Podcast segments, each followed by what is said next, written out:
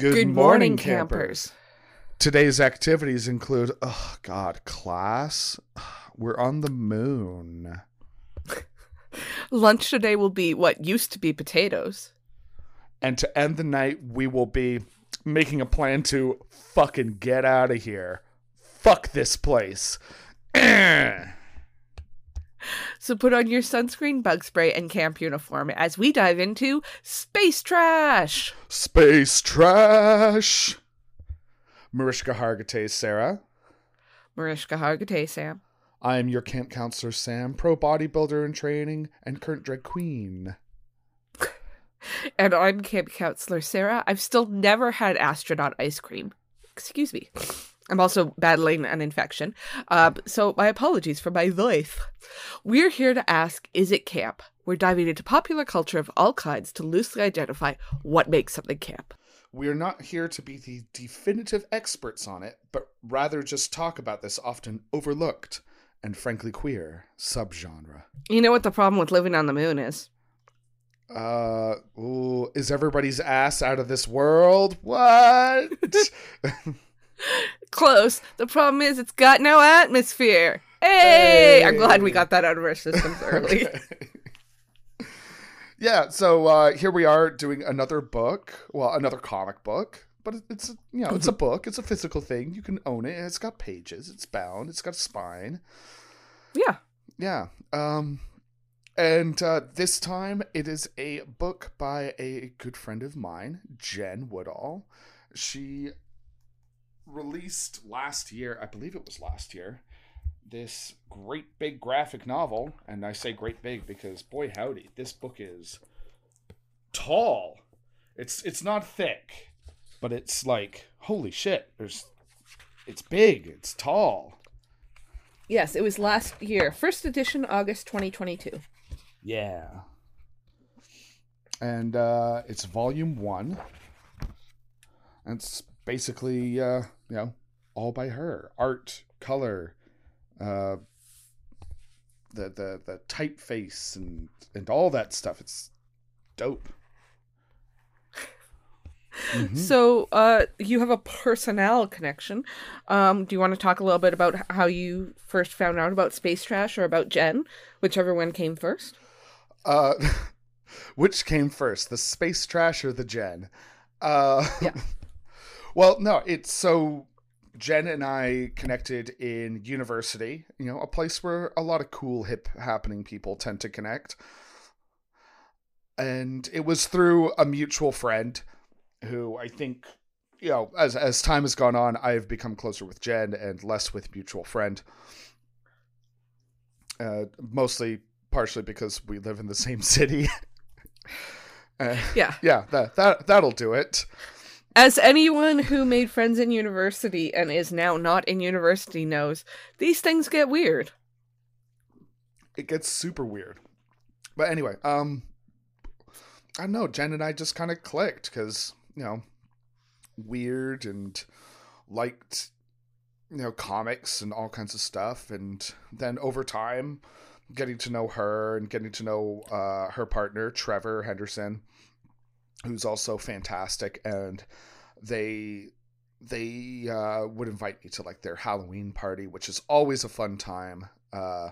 It's not one of those like, ooh, the whole place is so decked out and everything's all spooky, scary. It's just like real fun, chill vibes, which is kind of like where I like to be in terms of a party. Yes, every once in a while I like to go out and rage a bit, but also I want to sit and talk to people and listen to people talk about cool things and various movies and whatnot. And so like Jenn and Trevor always put on movies in the background of the Halloween parties. Mm-hmm. And because they are like horror movie aficionados. And it's just, yeah, great. So she's released a lot of little zines and comics over the years, such as like Magical Beatdown and what else?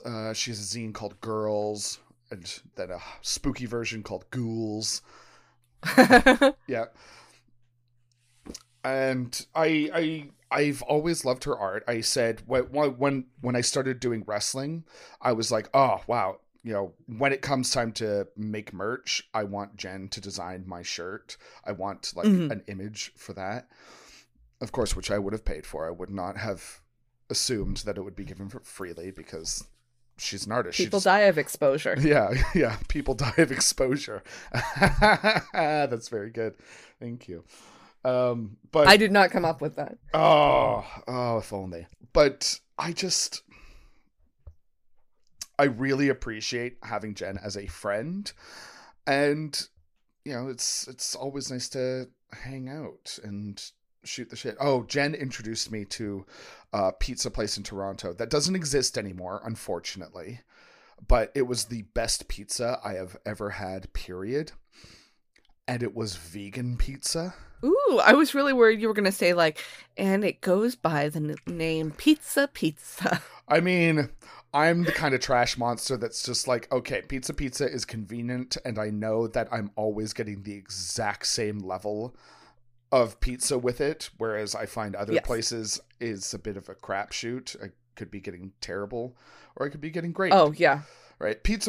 Little Caesars is greasy cardboard. Yeah. Pizza is always pizza. No matter which pizza you go to, it will always be that. Anyway, it's not that place. The place was called Apocalypse Now. And it was all vegan pizza, and it was the best pizza I'd ever had. Holy shit. Ooh. Holy shit. So thanks, Jen, for introducing me to a place that no longer exists, unfortunately. COVID took many things from us, and one of us is the best pizza I've ever had. But, what I figure, just like last year when we did Cup of Cheer for Christmas, I want to celebrate things that my friends make. And, because why the fuck not?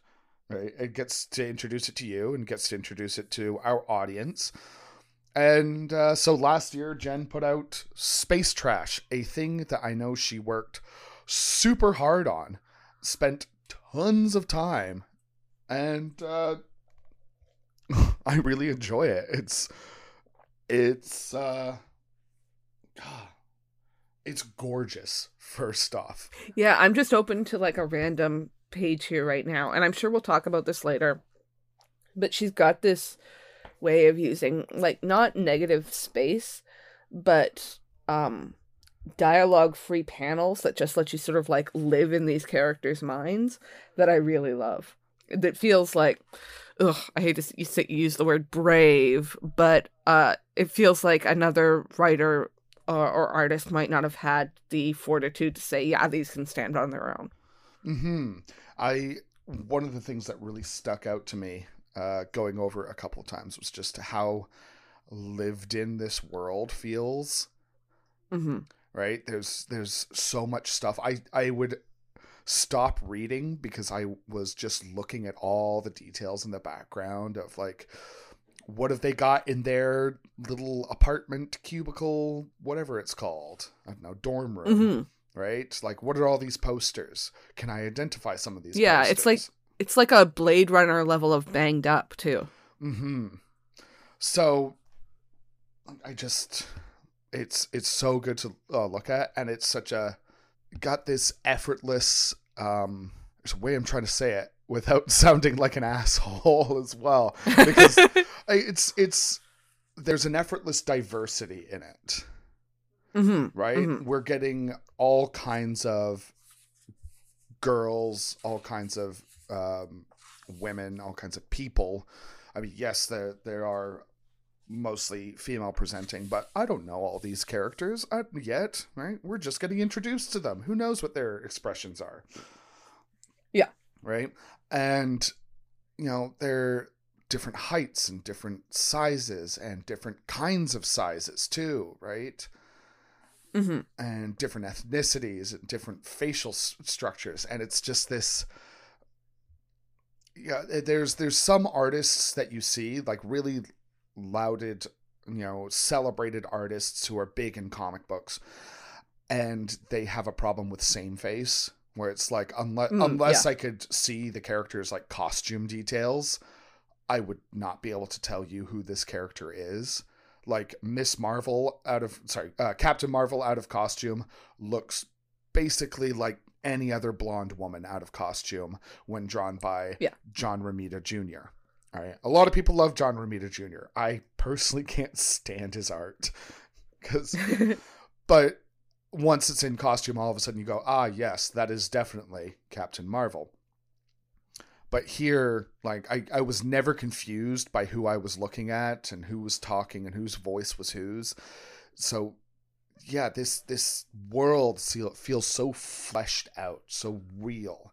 These characters have been clearly thought about very deeply about how they act and react and what kind of past they've had. I mean, yes, you need all that, obviously, to write a book. But, I don't know. It feels effortless, and I'm sure it was anything but. Yeah, that's the best art, like ballet, right? The best ballet makes it look like they did not put anything into this. Yeah, those women just defy physics naturally, right? They are all graceful constantly. Yeah. Yeah. How about yourself? What how did you find your experience with this?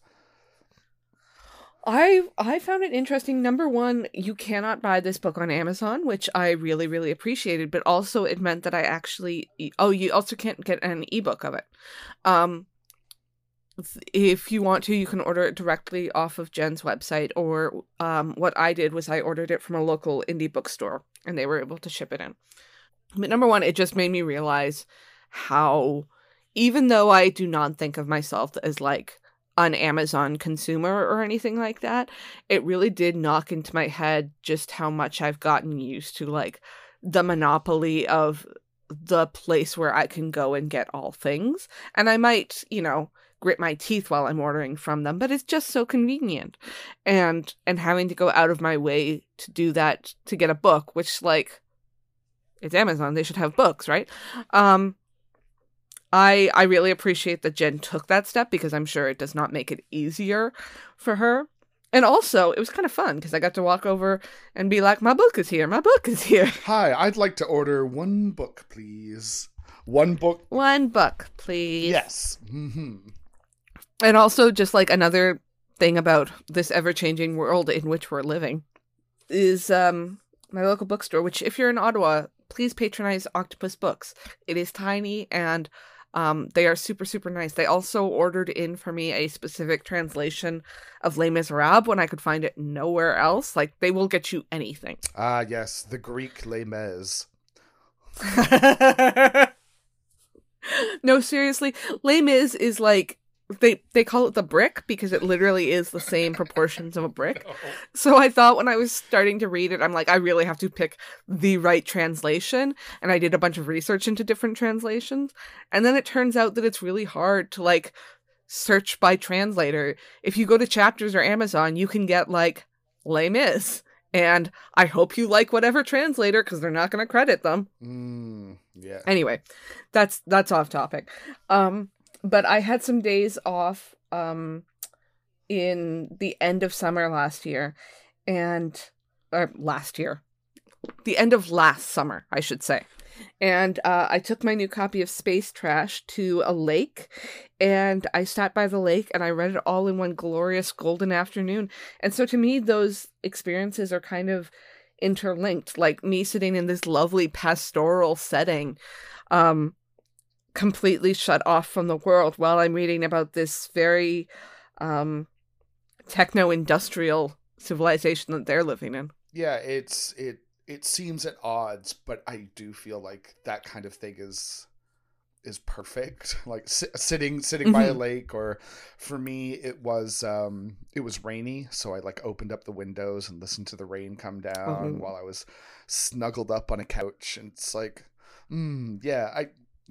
nature sounds and this book feel kind of right together, despite the material. Right? So, a wholehearted recommendation. Go find a nature sound. Put it on. Read this book. Absolutely. That's the thing about this book, too, is despite, I mean, I called it Blade Runner-esque before, but this is like not lacking in color or textures or anything like that. It certainly doesn't feel sterile. No, and I think Blade Runner is a good kind of comparison because a lot of people forget that Blade Runner is a very colorful movie, that it does have a lot of life going on in it. It's just the big scenes, like the very sceney scenes that happen, are in corporate offices, right? Yeah. So there is that lack of life, that lack of diversity, that lack of color, because everything is sterile. But once, Harrison Ford goes out into the world and he's doing his detectiving stuff, all of a sudden it's raining and look at all this neon and giant billboards of space ladies and stuff. Yeah, from what I remember of Blade Runner, I saw 2 minutes of Harrison Ford eating noodles at a street cart, and I thought, that sounds like a utopia to me. That's exactly what I was thinking too. And he knows origami. He has time for hobbies. Yeah. He can zoom and enhance. Wow, what a future. There is no zooming or enhancing in this book, though. No, not a one. But what we do have is a little interview with Jenn Woodall, if we'd like to cue that up right now. So enjoy me talking with Jenn about cool stuff.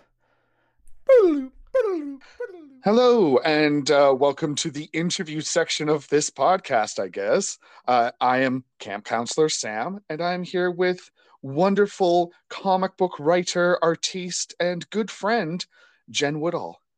Hello, thank you for having me. Thank you for being had. Oh, you're welcome, I think. I'm welcome or you're welcome? Both of us are welcome. Yes. So, we are here to talk about you and your work, Space Trash, to whatever extent you wish to talk about it. And, I do want to start off by saying both Sarah and I really enjoyed the book. Thank you. Yeah, it's... Oh, we have lots of feelings, and we talked about the feelings a whole bunch, so... I love that. I intended to make people feel feelings, so I'm glad I was effective in that capacity. That's great. That's good art. Your art made feelings happen. That's what art should do, so I'm doing it. It's great. So, we've got some questions we'd like to ask. Yeah. First off, social security number. I don't know. It seems a little dicey, but I think saying it live on a podcast is a great idea, and I'll do it. 555-555-5555. There you go. You will. Yeah. Go ahead, weirdos on the internet. See what you can do.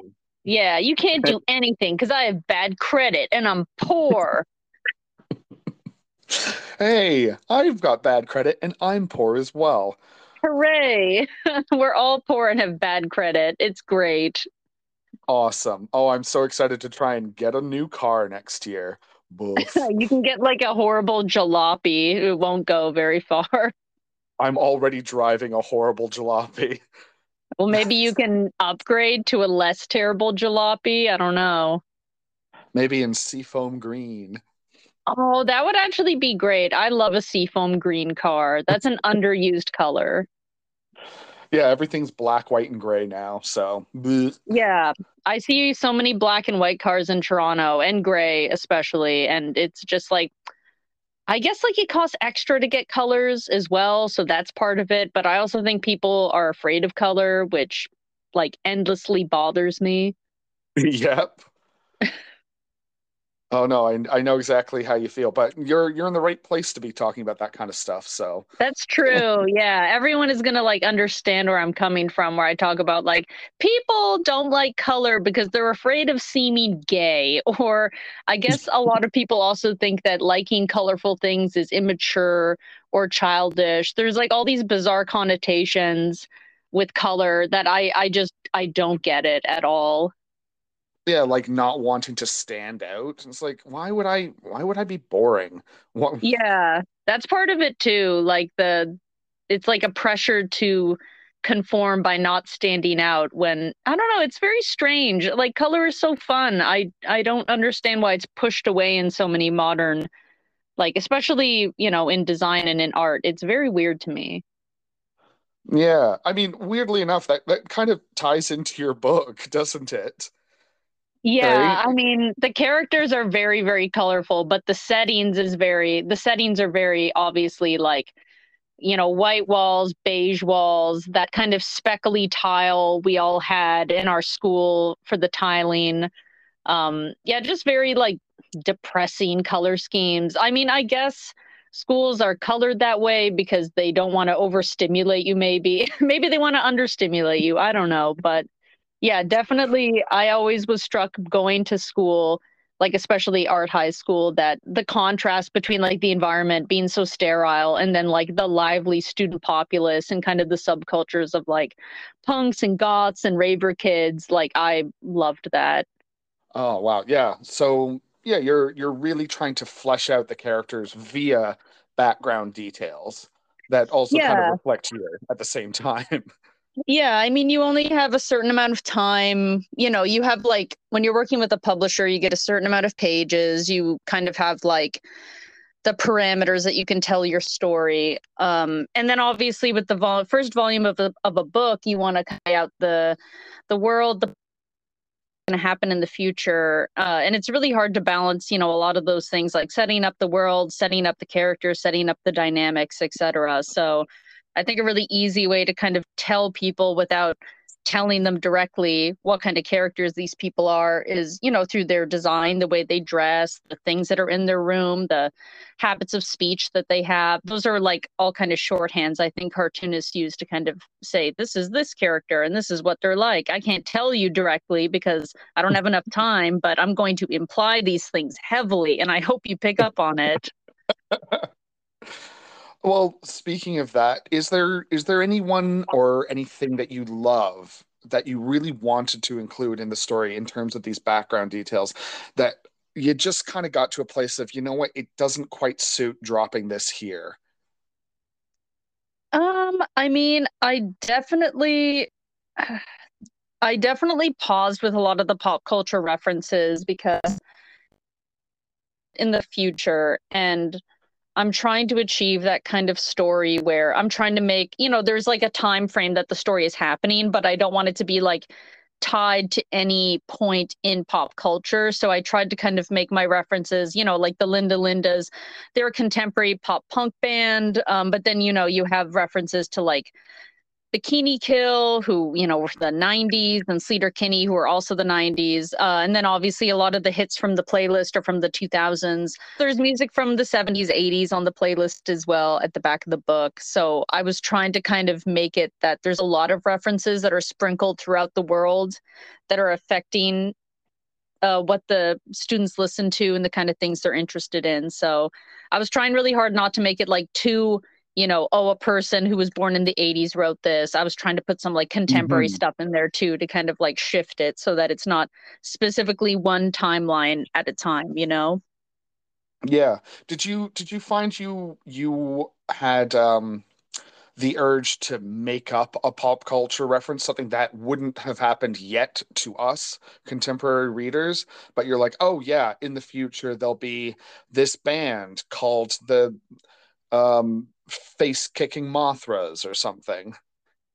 I mean, I definitely have a band reference in the book that is a reference to a band in another comic I've written, but they're okay. Like, you know, it would be like a comic set in, you know, the 2020s, so it would be contemporary. Well, for us, obviously, it'd be like vintage or old, or I don't know what word they would use in the future for them.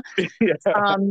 Obviously, because I made up like these other girl gangs, like the Trash Queens, those are the kind of like only things I really made up. But in future volumes, you're definitely going to see more, you know, pop culture specific things invented for the story and the world of Space Trash. But I feel like the first volume is very grounded in you know, our reality, whereas in the future volumes, I'll get more of a chance to kind of like expand out into this sci-fi reality.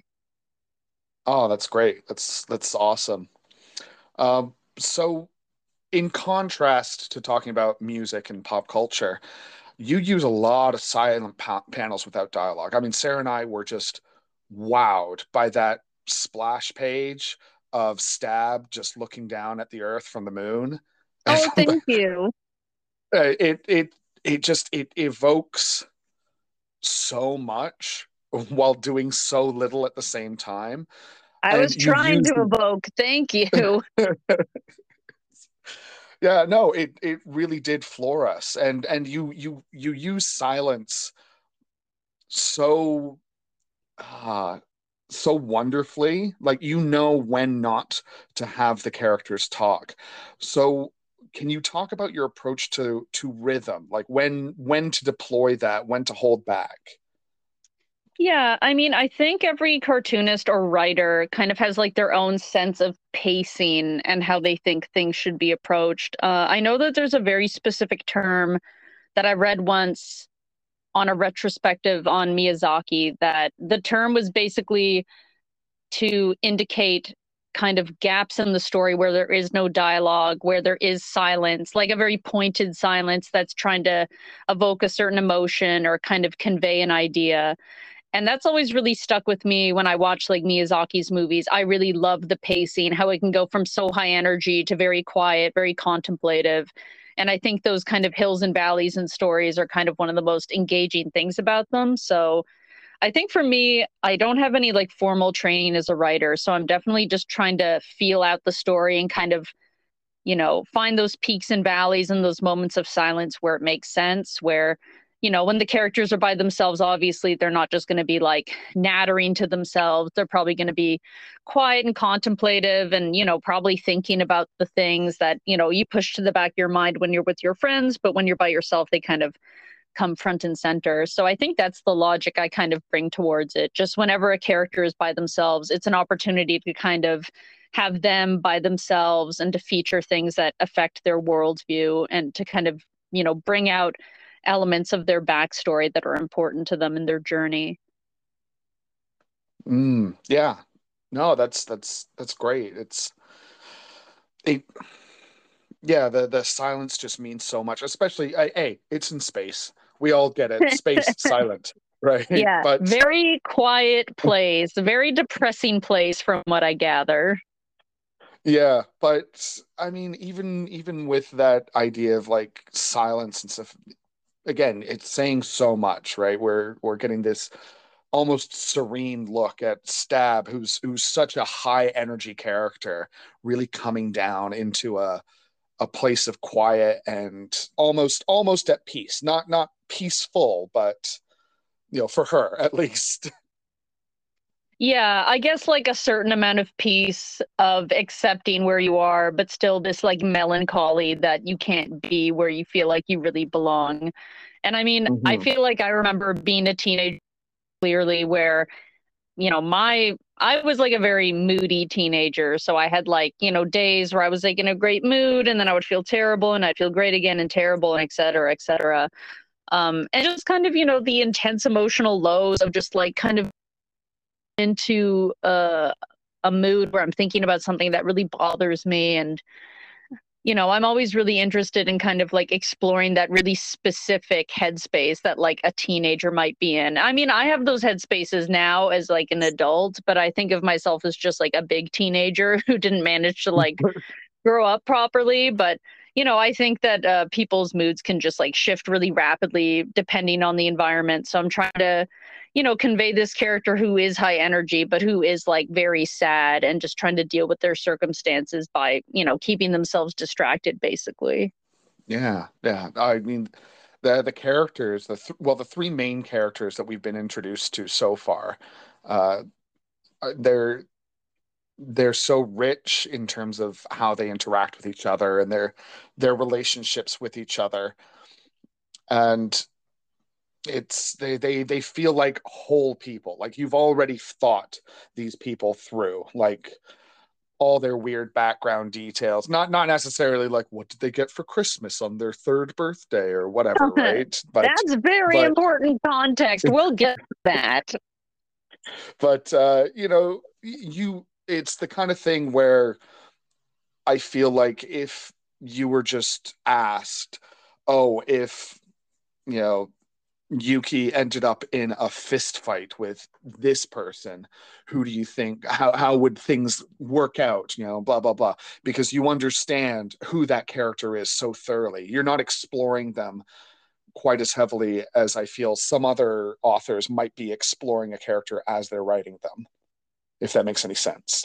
Yeah, no, I get what you mean. I definitely felt like when I started, I had like a vague idea of who these characters were, but making like a graphic novel, I guess is like the formal term. It was like a very new experience for me. So I did like a lot of preliminary work to try to sort out who these characters were. And I remember one cartoonist friend of mine did this exercise where he did these little panels of like how a character would deal with like a certain situation. So like, how would this character deal? Like, how would they be when they were drunk? How would this character act when they're hungry? How would this character act if, like, someone insulted them in public? And then doing these little panels of the way that character would react, and just having to figure out, like, okay, well, they can't all just react the same, and they all have to have personalities, and their personalities will designate how they react. And doing exercises like that really helped me to like kind of narrow down like, okay, Yuki is like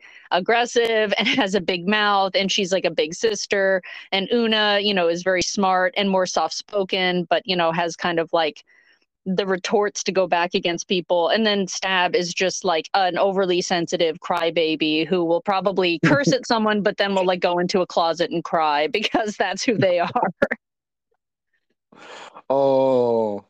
I which is Stab. Also who I am. I'm a crybaby. I'm just Stab. Like, that's me as a teenager, but also it's still me just inside, hidden underneath like a more adult veneer. But like, she's inside. She's in there. She's fully in there. So, who would you say is your biggest influences in terms of the genesis of this book? So for this book specifically, like, there's so many artists whose work I love that I pull influence for different projects. But, I try to, when I have something like this that's so specific, I try to read things that I really think are going to inform the world building. Like, for example, I love Keith Haring, but I don't see how maybe like the rebellious nature of Keith Haring would have a bearing on Space Trash, but I'm obviously not going to like go through my Keith Haring books to kind of pull inspiration for the book, if you know what I mean. So like the biggest influences for Space Trash, my cartoonist friend, Liz Suburbia, they wrote a book called Sacred Heart that's about like it's kind of like a post-apocalyptic town where all of the adults have gone and only the teenagers and the kids are left, and there's some sort of like bizarre religious anomaly happening. It's so fucking fantastic. It's one of my favorites. And then obviously, I mean, I think a lot of people can probably just like look at the book and tell that there's like an Otomo influence from the Akira series. Those are probably like the two biggest ones. I also love On a Sunbeam by Tilly Walden, which is another like contemporary sci-fi book. So those were the like big three things I think I was really looking at. I know I noticed one fairly big thing that you threw in there with, Dodgeball Passion? Oh yeah, that was just like a throwaway gag because I just wanted to draw like a smutty, stupid manga cover. And then people loved that so much. Revolutionary Girl Utena? It is exactly Utena, except like an AU smut dodgeball fanfic. Like, fully, it's Utena and Anthe. Like, you can tell from the cover if you're an Utena fan that it's like, oh, you're just drawing Utena and Anthe. Oh, I don't care. I loved it. I thought it was fantastic. I'm like, I don't care if this is supposed to be alternate universe or a fan fiction, or if this is so deep in the future that somebody's gone and created this smutty dodgeball manga. I want more smutty dodgeball manga. No, I definitely was thinking that I might do it as like a spin-off, like a little mini comic or something, because just people loved the cover so much and they were so into it. I'm like, okay, I'll make like the dumbest smut manga of all time. Like, you try and stop me from making something really stupid, I will do it. Oh no, I love the big swings. I love leaning into the joke of, oh, you really? All right, let's do this. I'm gonna crank it up to 11 if you guys are cool with that. You like this? Okay, I'm gonna make it into a real book, and it's gonna be even dumber than you anticipated. I hope you're ready. Oh my God. Oh, it. There was just so many things throughout the book that I'm looking at. And I'm just like, oh my God! Oh, I know that. You know, I love the playlist that you put in at the back, because I was like, oh, I know, like, some of these songs. I'm more aware of like half of these artists, but I love a playlist that creators put with things, because I know guys like Kieran Gillen does that a lot for books he's writing. Yeah, I know Brian Lee O'Malley did it for the Scott Pilgrim books, because that was one of the like books one of the first kind of indie comics I read when I got into my 20s. And I remember seeing the playlist at the back and being like, that's awesome. I love that. Oh no, I did it for when I was training for pro wrestling. I was like, I'm gonna make a playlist that is, you know, me as a person. And then over time, I was just like, now it's just a fun playlist I enjoy adding things to. Yeah, I mean, both are very good. So, yeah. I have a playlist started already for Space Trash Volume 2. Just like if I hear a song and I'm like, this is like the vibe I want the second book to have, I like put it on a Spotify playlist, and I just, you know, I'll save it there until I get to the second book one day. Yeah, no, I know Sarah is very excited to continue reading Space Trash whenever that happens, because she knows that art is a process. Oh my God, it's such a process. Take your time. Yeah, I'll do Volume 2 at some point. It's just so hard to make comics. It takes so much time, so much effort. You know, you have to write the script, you have to get it finalized, you have to do the pencils, do the inks, you have to color, you have to do all the special effects, you have to work on the graphic design and the presentation of the final thing. And then you have to, you know, market the shit out of it, which is basically just post it on your social media ad nauseum, and hopefully people don't block you from being sheer annoyance. But, you know, it's just like, it's such a process. And I'm taking a break right now because I did that book, and now I need stable income because comics is a tumultuous hustle. That's totally fine. I will let you know that when we announced that we were covering this book, we already got a message from one of our listeners saying, I'm going out and I'm buying it right now. So, hooray. Oh, that's nice. I hope you enjoyed the book, listener. Yeah, so that's pretty much it in terms of questions for us in general. Like, didn't want to take a huge amount of time from your day, your evening now, because of stupid daylight savings time. I know, it's dark so early in the day. I hate it. I absolutely despise this. But how dare you do this to me, farmers? I don't think it's the farmers. This was a. It's not an old tradition. It's only been around for like 100 years. Oh, I always thought that daylight savings was put in place so that farmers had more hours of daylight to do their, you know, agricultural stuff. But I could 100% be wrong. I feel like everything I know is just kind of like parsed together from my school learnings and random Wikipedia things I've read in passing. I think that's the thing they want us to believe. I think it was more of like a wartime effort to get people up earlier, working longer, right? Oh my As opposed God. To Classism strikes again. How could they do this to me? I know. It's all bullshit. We're constantly being gaslit. Yeah, honestly, I'm tired. And they're like, you're not tired. It's fine. The clock's just changed. It's fine. What do you mean your body feels different? Shut up. It's fine. Yeah. Well, beyond that, is there anything that you would like to plug for our listeners? Oh, I'll do Space Trash 2 at some point when the world isn't falling apart and actively on fire, and I hope people will be excited to read it. Oh, I know. There's at least a couple people excited to read that. There's 3 people. But no, this is great. We very much enjoyed the book. It is a big recommend from the both of us. And Thank you. Whenever that happens, great. Can't wait to read more. But in the meantime, you do what you need to do in order to keep surviving this burning world we're constantly living in.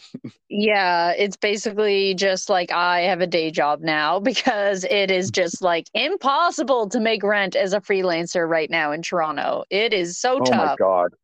Yeah, no, there's a reason I'm not living in Toronto currently, and that's because go unions, keep striking. I love that for you, but I'm so I'm poor. Dying. I want to work.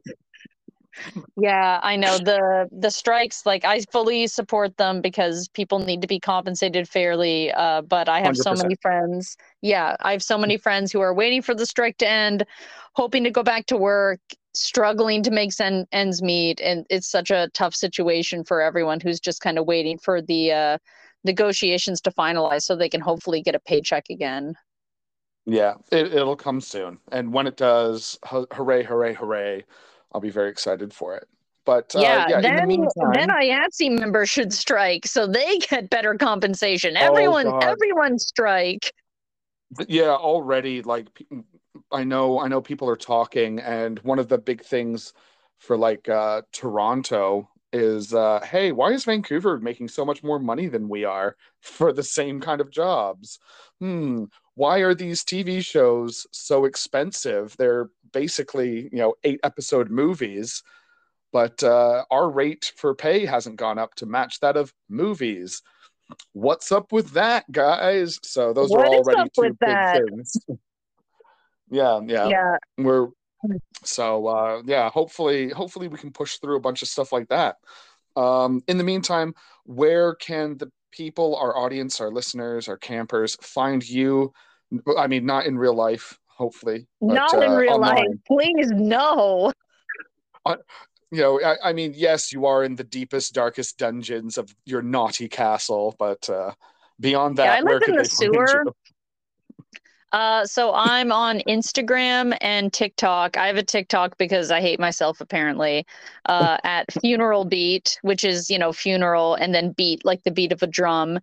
And then I reluctantly have a Twitter that I look at once a week to minimize the psychic damage it gives me, which is Jenn _Woodall Woodall. Yeah. The amount of time I spend on Twitter has dramatically decreased. It was like, oh yeah, every day, here and there. And then, woof. Yeah, it's like, I don't want to look at the most atrocious thing I've ever seen 18 times a day. Thank you. I'm too depressed as it is. I can't handle any more horrible atrocities in my eyeballs. Yeah, I will do something more practical, representatives, and I will protest and I will support things where I can financially when I'm able. But no, I don't want to just see human misery. I don't want to see it just constantly. It really, I don't think it's good for our human brains, for our little monkey brains. I don't think that they're equipped to see such things. No, and that's why, like, on this show, we at the end of the year we always try to do our award ceremony, and we call it the airing of delights, and we only talk about things that we enjoyed. Right? The airing of delights is very good.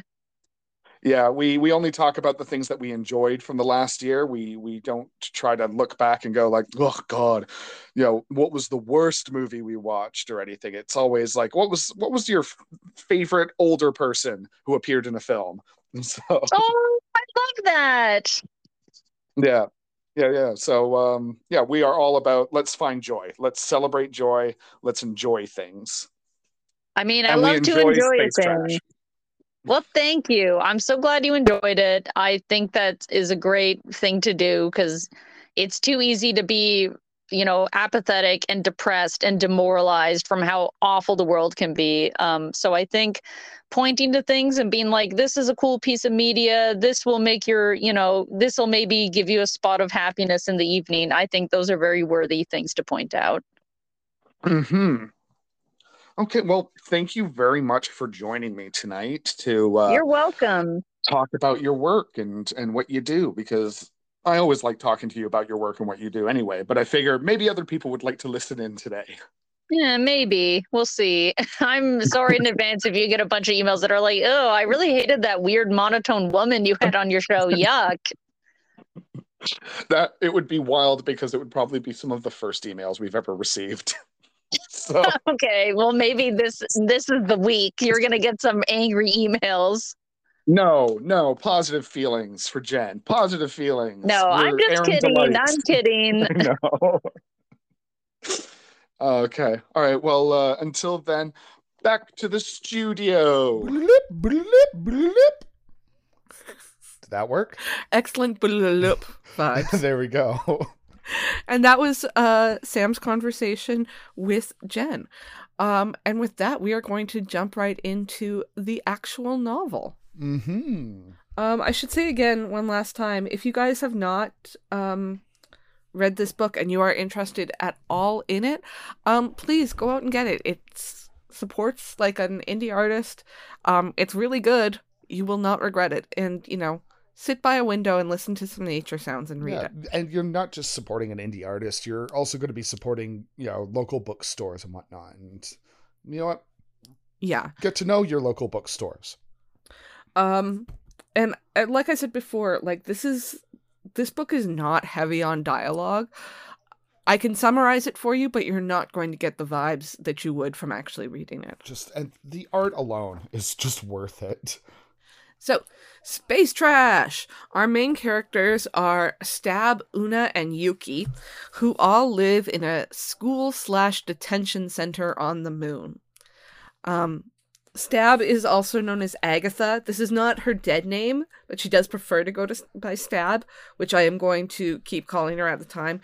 Stab has a very, has listened to a lot of punk music and is big on the ideas, but not so much on the execution. Has zero life experience. Yeah. Yes. Later on, she goes to find a shirt. Where's my yellow shirt? It's in the laundry. It smells. Yeah, it smells because that's punk. We'll move on and see. It's never straight out said, but this place that they're living in where they have dorms and robot teachers and things like that, like, it's kind of beat up. We never see any adults. We never see anyone who's defined as a man, that sort of thing. So we get the idea that this is like some sort of school colony, but I don't think it's ever explicitly said. Yeah, it's nebulous enough, but I think, again, the aesthetics and how characters are interacting, you got to read between the panels in order to kind of get to some of the ideas that are being presented here, or at least as far as what I understand from the book. I don't know, maybe Jen could kick me in the face and say, no, that's wrong. But who knows? Yeah, they're actually, it's a metaphor, and they're all actually cheese in a refrigerator or something like that. So I'm going to quote here from the robot teacher. Hilariously, they live on the moon, but the robot teacher is like a Cylon with a Tamagotchi face. An old style Cylon, not the new Cylons that look like humans. No, not the sexy Cylons like Trisha Helfer. Yeah. Stupid sexy Cylon. So I'm going to quote here. The brave and caring leaders of Earth decided that to ensure the survival of humankind, they would need to venture off-planet to find a new home. This is like in their history class. The moon, our home, and Mars are the two current terraforming operations. Both sites have housing for workers and education centers for youth. Shelter, food, community, and purpose are provided by these locations. There is no need for salary, as all needs are met. And then we find out, oh, and by the way, there is actually a corporation providing all of these things. And when you grow up, you're going to work for this corporation. And I hope you like the corporation because it's the only choice that you get. Huh. Hmm. Yes, the brave and careful leaders who definitely work for this corporation. Yeah. And if you are lucky enough and work hard enough to pay off your debt, which, relatable, you might qualify to live on Mars. Great. Thanks. I'm looking at this now, and I hadn't picked up on this before, but the luxury colony of Malez on Mars, which could either be read as malaise or males. Both of which I think are kind of funny opportunities for a book with an all-female cast. Oh, God. Jen is a smart person. So the teacher can tell when they're not paying attention and, chides them for not being good community members and things like that. But nobody is paying attention. People are asleep. They're writing notes, tossing them to each other, that sort of thing. There's graffiti all over the classroom. One of those things where, like you said, there's details all over this place. Yeah. There's not just graffiti all over the classroom. There's just graffiti all over this center, let's say, the school. Like it's everywhere. And so much so I spent so much time just looking at the graffiti, being like, I wonder what that says, and then moving on to the next panel and being like, oh, I can see the whole thing. Thanks. Yeah. There's one I'm looking at right now that's partially obscured that I think says ABAB, which just means all bastards are bastards. Yes. Yes, it is a true statement. They complain about how they're being taught revisionist history, and they go off for lunch, which is awful. School food is terrible. It's very much like, you know, as you're heading into this, you're like, oh, this is like your classic teenage high school story. Yeah, yeah. You get your sort of pseudo introduction to this world via the cafeteria. Like, you understand what the place is like, but you may not know who all these characters. There's no character walking around being like, these are the goth girls, and these are the sports girls, and these are the accounting girls. Who knows? Maybe there would be accounting girls. You never know. When we were in high school, blazers were in fashion. There were definitely like proto accountants in our high school. In my high school. Wow, that. I wonder where those kids are now. They're making a podcast with you, Sam. Oh no. I was like, a single button blazer looks so cool on me. As a 17-year-old, this is how I'll trick them into thinking I'm grown up and mature. And now you're out there doing hard math. Oh, yeah. So Stab keeps talking them. She wants to make them into a gang, and she keeps throwing out gang names that get rejected, like the Planet Stompers. Cosmic Daggers, Hard Space Gals, Glitter Rats, Galaxy Rulers. These are all terrible names. But these are the kind of names that a teenager would come up with. Absolutely. So they find that there is an actual existing gang on their turf, standing in front of their lockers. The Hellbats. And they're going to get in a fight. But right then... Stab. I'm sorry, I can't stop laughing whenever I have to say Stab. Gets called away because she has a disciplinary task. She has to do cleanup work in hopes of curbing her inappropriate behavior, which is one of the most beautiful scenes in the entire book so far, where she's looking out at the Earth from... It's crazy, really, because she's in a spacesuit, and there's still a wire fence between her and the rest of the moon, and she's just gazing up at the moon. And then the teacher comes up to her and is like, hey, you're not paying attention. You're supposed to be learning stuff from this. It's a single panel on one page. This is what's called a splash page, usually. And it's so...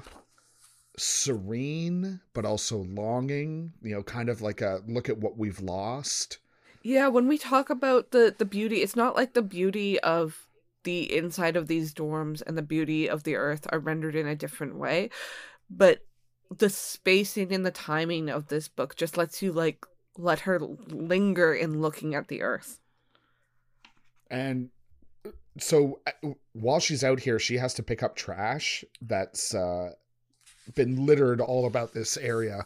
And she's in a spacesuit. Now, weird thing is, she's in a spacesuit. She's picking up trash. The trash is all like food wrappers.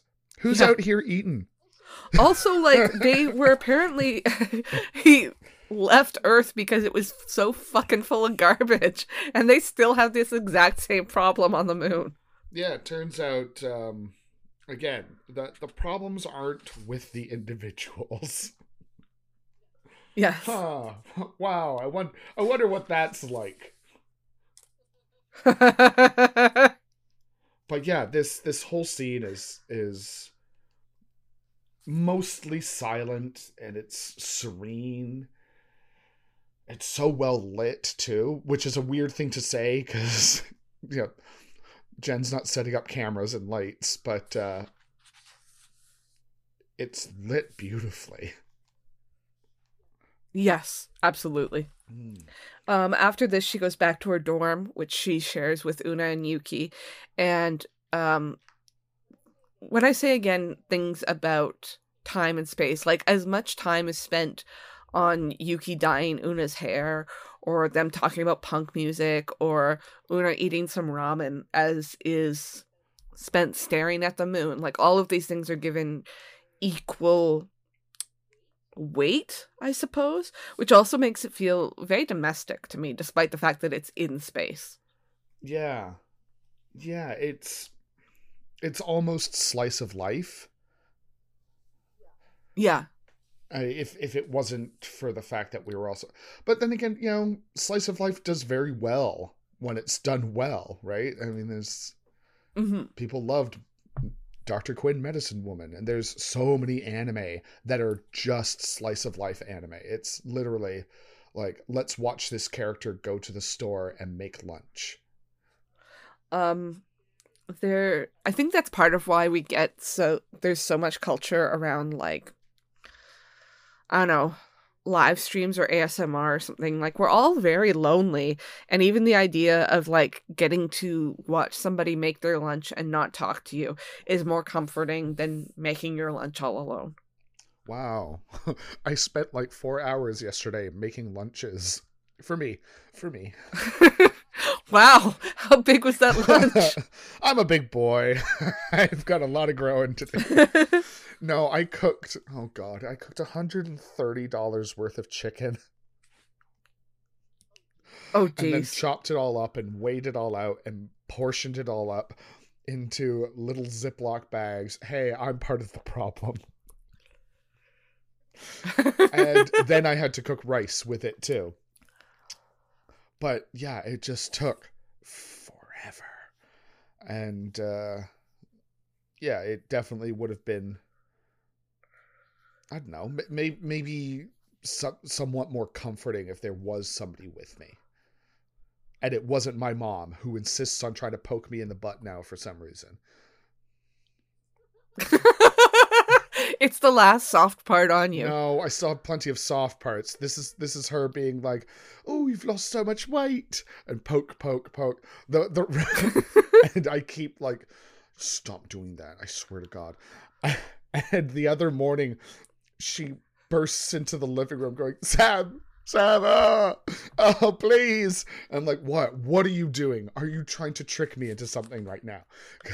Because that's my first thought now, apparently. She goes, "No, my butt hurts." Like, she was having like a cramp or something, and she was like, "I need you to press into my butt." I'm like, "Oh, what?" She's like, yes, please. It's in the exact area I kept poking you. And I'm like, uh-huh. Is that the universe speaking to you? Hmm. I couldn't help her because I was laughing too hard. And you know, she's dead now. She expired from butt cramps.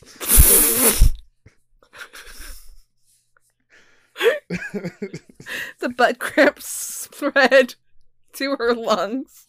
She just butt cramped so hard. This is today's PSA is butt cramps. Don't let them get out of hand.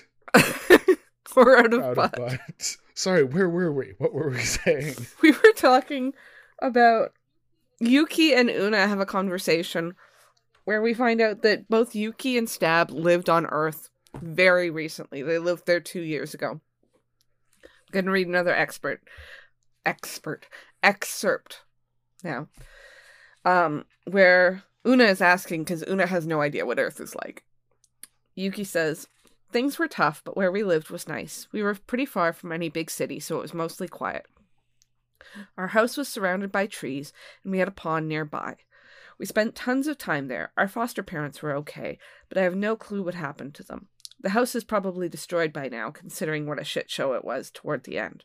Next thing you know, it was here. We were here." And then, skipping forward a bit, "They want everyone to think they left behind a hopeless wasteland rather than a place that required work and effort. More money to be made sucking a new planet dry, after all."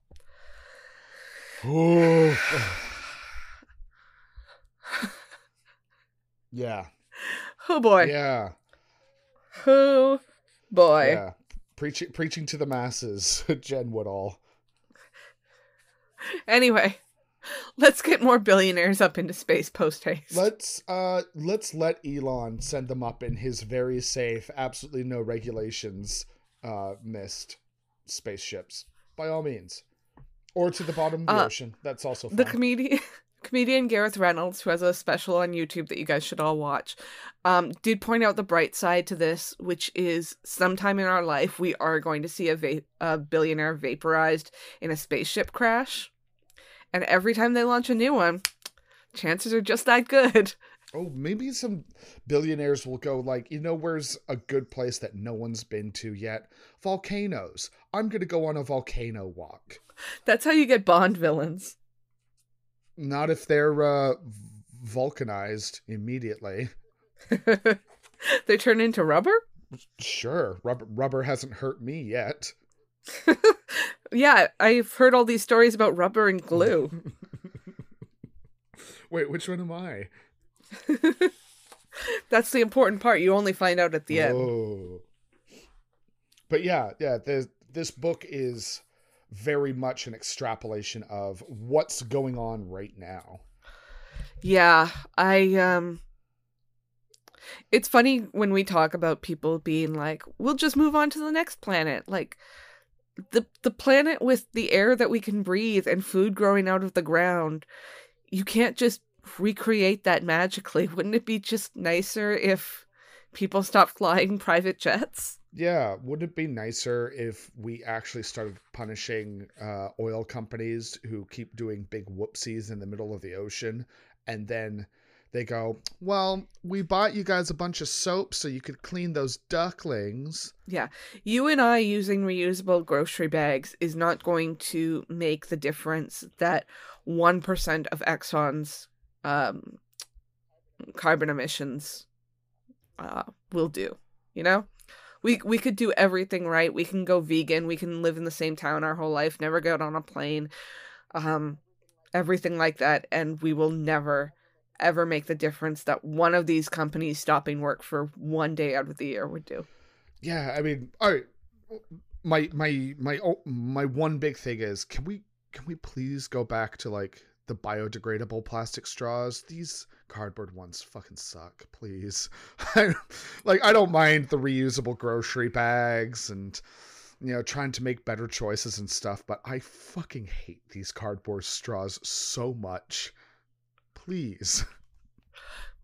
I don't mind a mushy straw. I would really like a single-use grocery bag back. You could use them for taking out the cat litter. They were, even when they charged you for them, they were cheaper than buying plastic bags, which the plastic bags that you have to use for garbage are then single-use bags that get shipped in cardboard across the country and get used less time, and you have to pay more for them. It makes no sense. There's a lot of makes no sense here. Yeah. Yeah. Yeah. But yeah. Ontarians, stop re-electing Doug Ford. Please, dear God. I would like the children to have an education, please. I may not be able to fix the world, Christ. But maybe some of these kids can. And as they go to sleep that night in their dorm, the voice over the intercom thanks them for their productivity today. And that's the end of issue 1. Oh, I didn't get that in my book. That's weird. You didn't get like a chapter break? No, I didn't get a chapter break. That's so strange.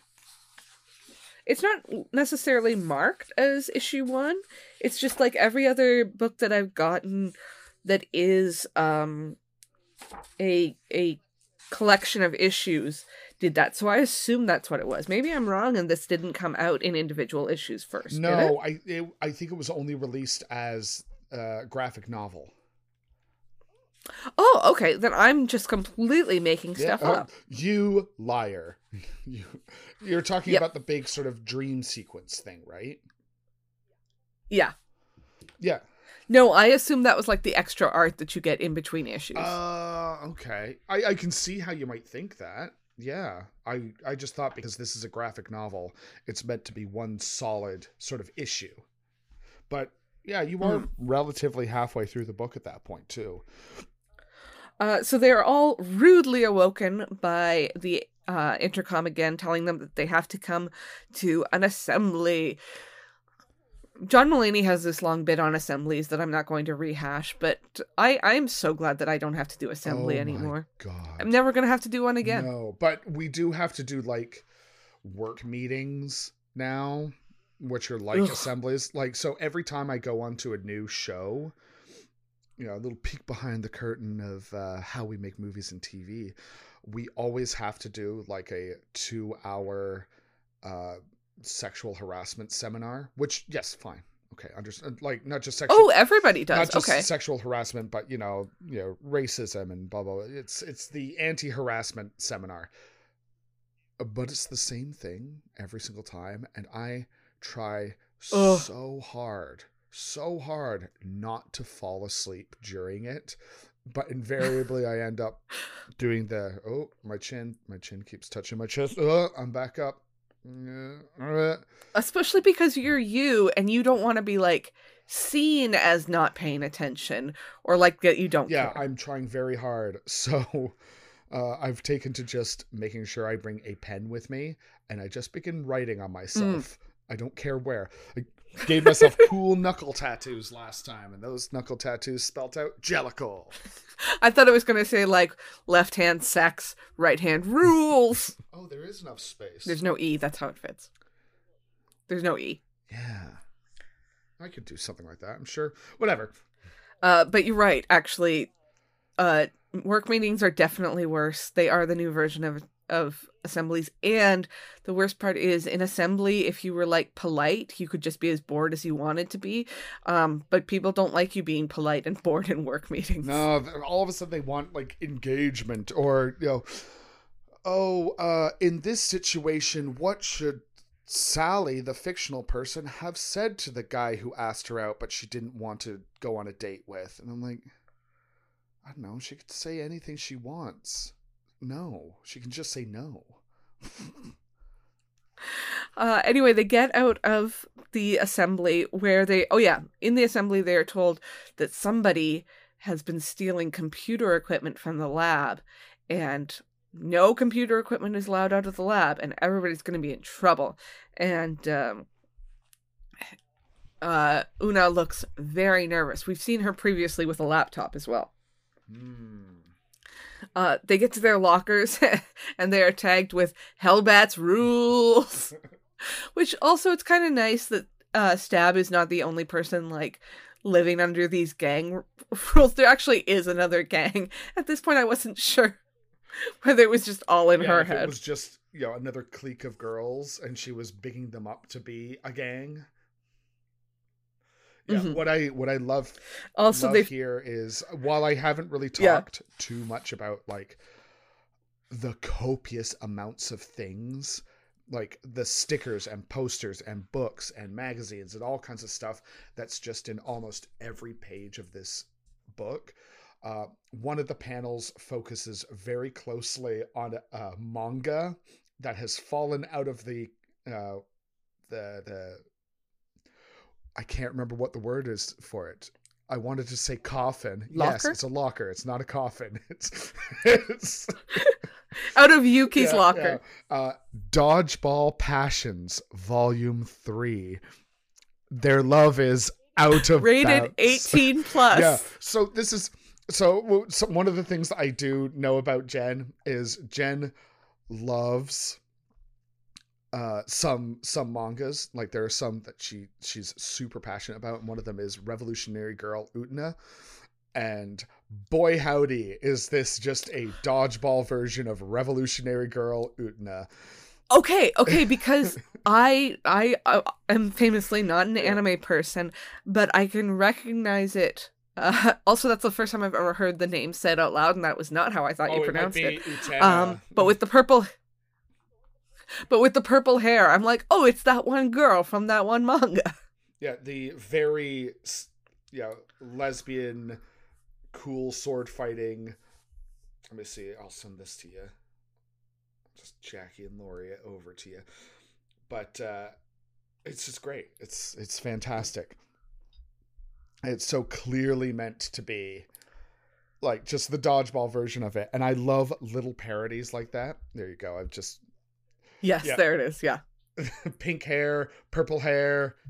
But we're rivals. Oh, no. I've never read or watched it, so I actually have zero frame of reference for it. But I can absolutely see the influence of it.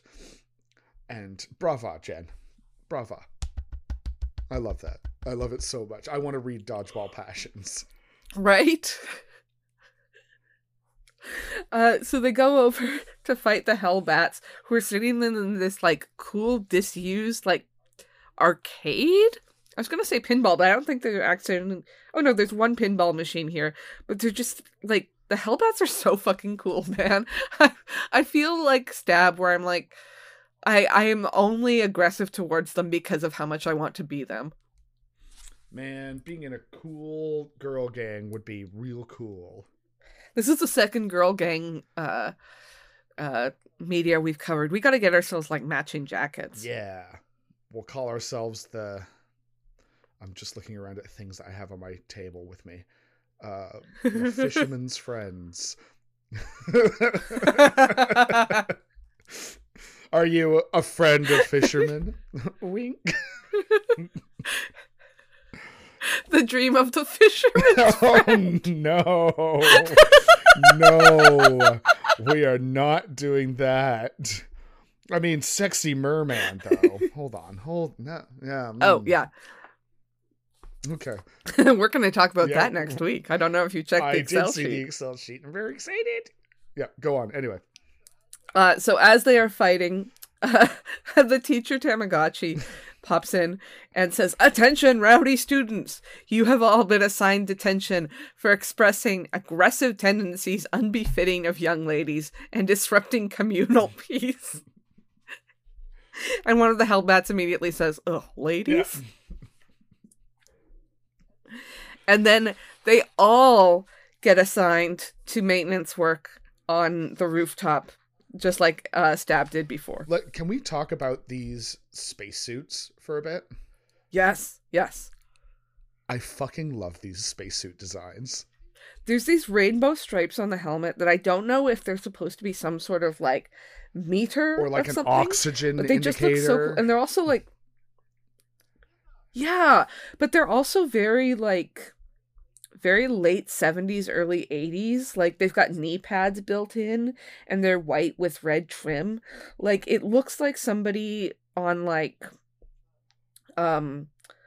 American Gladiators would wear if it was more revealing, you know? Yeah, I think one of my favorite panels, period, in the piece is on page 70 at the very bottom, and it says, Una is, like, tying her hair back to get into her suit, and it's just the way that the arms and the folds and the creases of this spacesuit are moving as she's tying her hair back. It's such a sort of blink and you'll miss it kind of panel because it's not doing anything. There's not much to it. But I think the form work and the lines here are just incredible. Oh, yeah, absolutely. The way you see that they're wearing these form-fitting clothes underneath them. Like, you don't often get that detail in spaceship or spacesuit media where you can actually see that these are not their clothes. This is outerwear. Yeah, and it's not... I mean, not that I would expect this from Jenn anyway, but these aren't sexy spacesuits. They're not cool spacesuits in terms of like, yeah, look how rad we are. It's not an Avengers style of like, oh, look at all these panels we have on it. This really is more form and function first, mm-hmm. right? They don't fit all of these characters the same way. Some of them are, you know, bigger in the hips, bigger in the chest area, you know, smaller in the waist, and they're not flattering outfits, period. But mm-hmm. they feel uniform and designed to be uniform.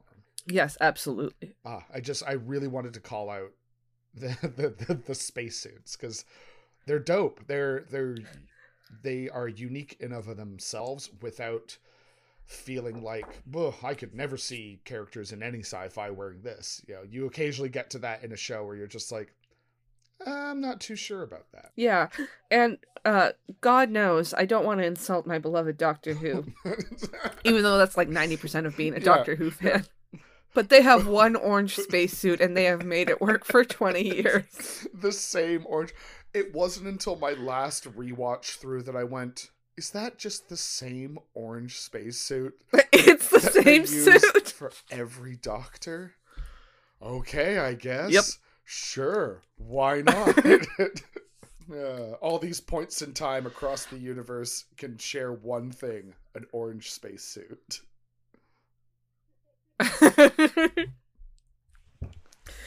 So they get sent up to the rooftop and in these cool spacesuits, and they are beginning to do trash pickup work until they notice that their Tamagotchi teacher is not paying attention. It's been deactivated. And all the cool girls, the Hellbats, are sitting up on the roof doing Sudoku, because that's what the bad girls do. Yeah, they're doing hard math. Yeah, that's true. Math is hard. And they're just hanging out. They're like, every time we come up here, we just deactivate the robot and we don't actually have to do any work, that sort of thing. It's here that we discover that actually Una is not from the moon as we thought, or at least I thought the whole time when she's asking them what was life on Earth like. She used to live on Mars, where the rich people live. Mm. One of the Hellbats says, I didn't recognize you before. Aren't you that transfer student in my tech class from that fancy Mars school? Oh, yeah, I guess so. Wow, Mars. You must have done something pretty bad to get sent to this dump. What'd you do? I guess I was just too difficult. And then there's just these pause where the two Hellbats look at each other, and it's here that they decide that they're going to take these other girls under their wing or trust them or whatever, which I really appreciate. Again, the non-verbal storytelling. Yeah, and it's just female friendship. Female friendship's fucking great. Yeah. Women don't have to be at each other's throats constantly in our media. Now, speaking of which, they say, follow us, and Stab immediately goes, what the fuck do you mean, follow us? We're not following them. We won that fight. But then we get to the coolest part of the book where my brain truly lit up. Did you know that this was coming? No, I had no idea. Okay. So one of the Hellbats takes them over and fiddles with like a control panel, which goes ding, and they get in an elevator and they go repressurized, and they get in an elevator that goes way down, down, down, down to a double wide splash panel where, God, they're walking in this like unused hallway. It feels like the back room of, not the back rooms that the kids are all crazy about, but the back room of something, with this gorgeous mural on the wall saying the future is ours, with a woman in a space helmet. And then the Hellbats show them a full-size space shuttle just sitting there. And I went, oh shit, because I had been like getting used to the pace of this book and being like, this is very much, like you say, slice of life, living in there with them. No one part of their life is more important than the other. And then I saw the fucking space shuttle and I was like, well, I know what this story is going to be now. Yeah. It's the kids are going to escape. Yeah. Fuck the system. So they've been working on fixing the shuttle. They got into it because they were getting parts for their arcade. And not only did they find the shuttle, but they also discovered a radio frequency coming from Earth. That Earth is still habitable and there are still people down there. It, all of a sudden, when I read that, I was like, oh, this could either lead to, you know, bad and troubling times on the horizon, or this could genuinely be like, what if Earth is fine? What if the corporations left it and the people turned it back into what it should have been? Absolutely. So the girls agree to take part and help them on the condition that they get their comics and their snacks back. So we finally are introduced to the Hellcats, like, as people. Finally, they're Callie, Joe, Lynn, and Johnny. And they shake to Earth. And they're going home. That's it. To be continued in Space Trash Volume 2. But I should point out as well that the Student Council, very last splash page of the book, has been watching on monitors. The Student Council, who are always represented. Student Council. They're represented by a big fuchsia eye, like an ever-watching eye. And again, the idea, it's very, like, Buffy to me, the concept of a student council being a terrifying all-seeing organization. I love that. Ooh, it sets up so much potential drama. And then we get another double-page splash of, yeah, at the back of the book, which is just, like, their dorm room, but just a corner of their dorm room. And you get to see all these books and these lists and snacks and all kinds of stuff. And it really helps to reinforce how lived in this world is, right? Because they've got books of, like, Akira Volume 1 and a volume of Ranma 1/2 and some Marx and H.G. Wells. And then there's a list of, like, a mixtape that Una has made for Yuki. Romance. She's just helping her with her hair, you know. Girls just like to touch each other's hair, which is something that I believed as a teenager. It's totally normal. And just all these little things, you know, little embroidery set, a first aid kit, those brass scissors that are meant to look like a stork that people use for sewing and stuff. Yeah, they're really useful for embroidery because they're super sharp. And they're just so fun because the scissors open up. It's like a little beak. Right. Yeah. You can make the bird talk. I'm here to cut your strings. Yeah. I, like you said, the lived in nature of this, and there's something about the way this book treats teenage girls is, like, lived in and dirty and stuff and slobs and things like that.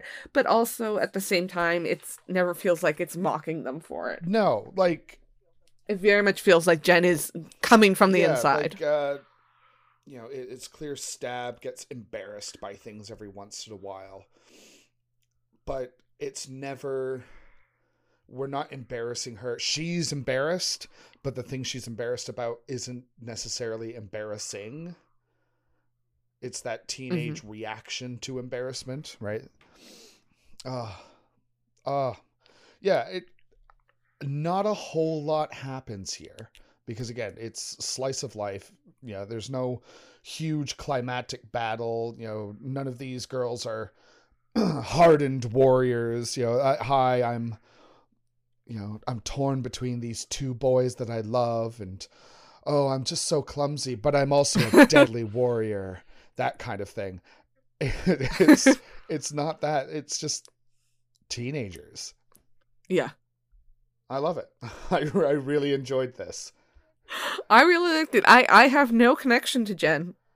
I've never met her, other than knowing that Sam's her friend. And I give this a Sarah's thumb up rating. I'm excited to see more of it and see where this story is going to go. I highly recommend searching out more of her other stuff. She, like I said, she's done, I think, 3 volumes of Magical Beatdown, which is a Sailor Moon-esque kind of short comic. In essence, it's like a girl walks home at night and then she gets accosted by some punks, and they start like catcalling her. So she transforms magically into this beautiful girl with a katana and a bat covered in barbed wire, and then she beats the shit out of them. I thought from the name that it was going to be a magical girl. I'm very glad to hear that that's the case. Not just a magical girl, it is also a hyper-violent magical girl.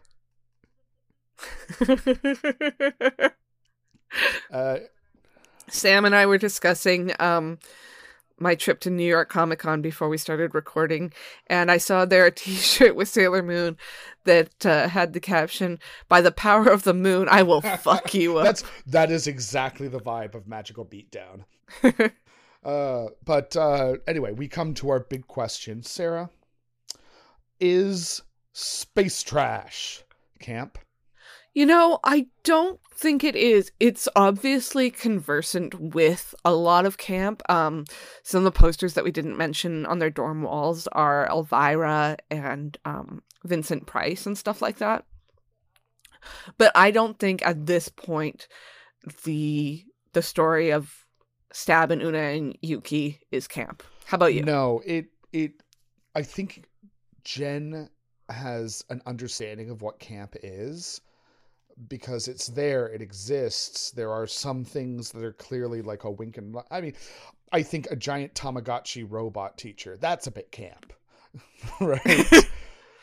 Yeah, there's a deep love for the culture of the 90s throughout this too. And it's embracing it. It's not shying away from it, right? These kids have things that they love, and they decorate there's stuff in their lockers, and you know, there's Yuki has a poster of Bull Nakano in her locker at the gym. Bull Nakano is a huge Japanese pro wrestling star. I didn't know that was a real person. Yeah, I'm pretty sure most of the posters and whatnot in here, aside from the ones that are like the corporate stuff and every once in a while the very obvious ones of we've made this up. Beyond that, like, these are genuine people. Like, there's Blondie posters and, like you said, Elvira and whatnot. The embracing of pop culture, but not in that Stranger Things kind of way, right? You know how Stranger Things has now made it so that, oh, like, we're going to do an 80s thing. Well, better put everybody in crimped hair and neon this and blah, blah, blah. And it's like, well, the 80s weren't really like that. Yeah, the wedding singerification of nostalgia. Yes, thank you. Instead, with this, the trappings of these things that Jen's clearly grown up with, you know, the art and the pop culture and whatnot, it's there, but it's meant to be flavor to enhance the world, as opposed to, hey guys, remember this? I know what I'm talking about. Yeah, it's not there, right? This isn't being poisoned by nostalgia. It's being lifted by it. Yeah. When I see something like there's a giant Kewpie doll on the bookshelf and Ranma 1/2, I'm like, oh, this person grew up in a very similar time to me. This person is trying to speak to a similar feeling to me. And for me, that really works. Mm-hmm. I love it. So no, it's not camp, but... you know, it's looking at nostalgia, and it's having a bit of a conversation with camp, right? And I want to see where that conversation goes. Excellent. I'm glad you enjoyed. I would say it's a very big recommendation from me. Please, please, please go out and find yourself a copy of this, because it's not just, you know, supporting artists and supporting local stuff. I genuinely think this is just so well made. Oh yeah, absolutely. Again, I cannot speak enough about the art of this book, and it really is beautiful.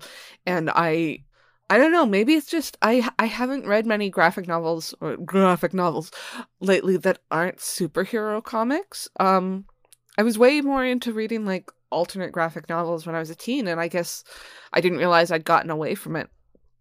But superhero books are so much more action-packed by their very nature that I didn't realize that I was missing this more contemplative storytelling until I got it back. That's a good way of putting it. Yeah, it is contemplative. So thank you for joining us today on our exploration of Space Trash. Please subscribe on your podcaster of choice, leave a star rating and review where you can, because it always helps us to find new people who may not know what their camp favorite is. And next week we will be finally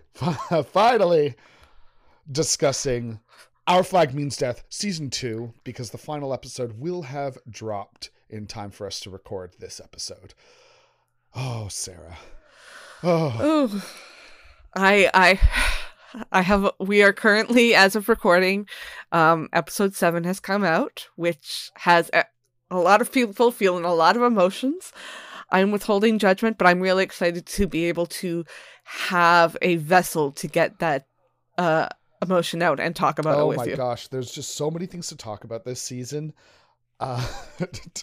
And you and I, we have been texting each other, but I think to actually sit down and for us to just discuss it will be a really nice, like, okay, all right, let's go. Let's get all these feelings out there. Let's get a little weepy for joy and then weepy for sad things. And who knows, one more episode could change the course of the whole show, right? For those of you who follow me on my socials, I'm kind of obsessed with this show. It's taken over my whole life for this last year, and I'm really, really happy about it. But it's so weird to think that we're already coming to the end of a new age. Mm-hmm. And yeah, it was a long time coming. We all waited, and when it dropped, there's always that worry about the sophomore slump, but we'll see if that exists or not for this show, because as Sarah said, it's so important to her, but also I love this show too. It makes me feel feelings.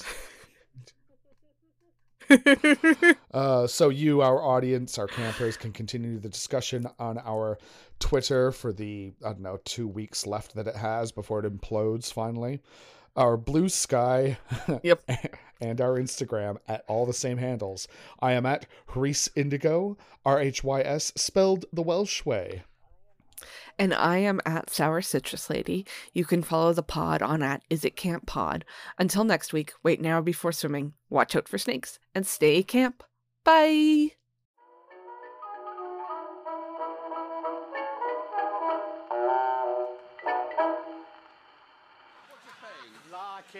Not too calm. No, not the way you do it.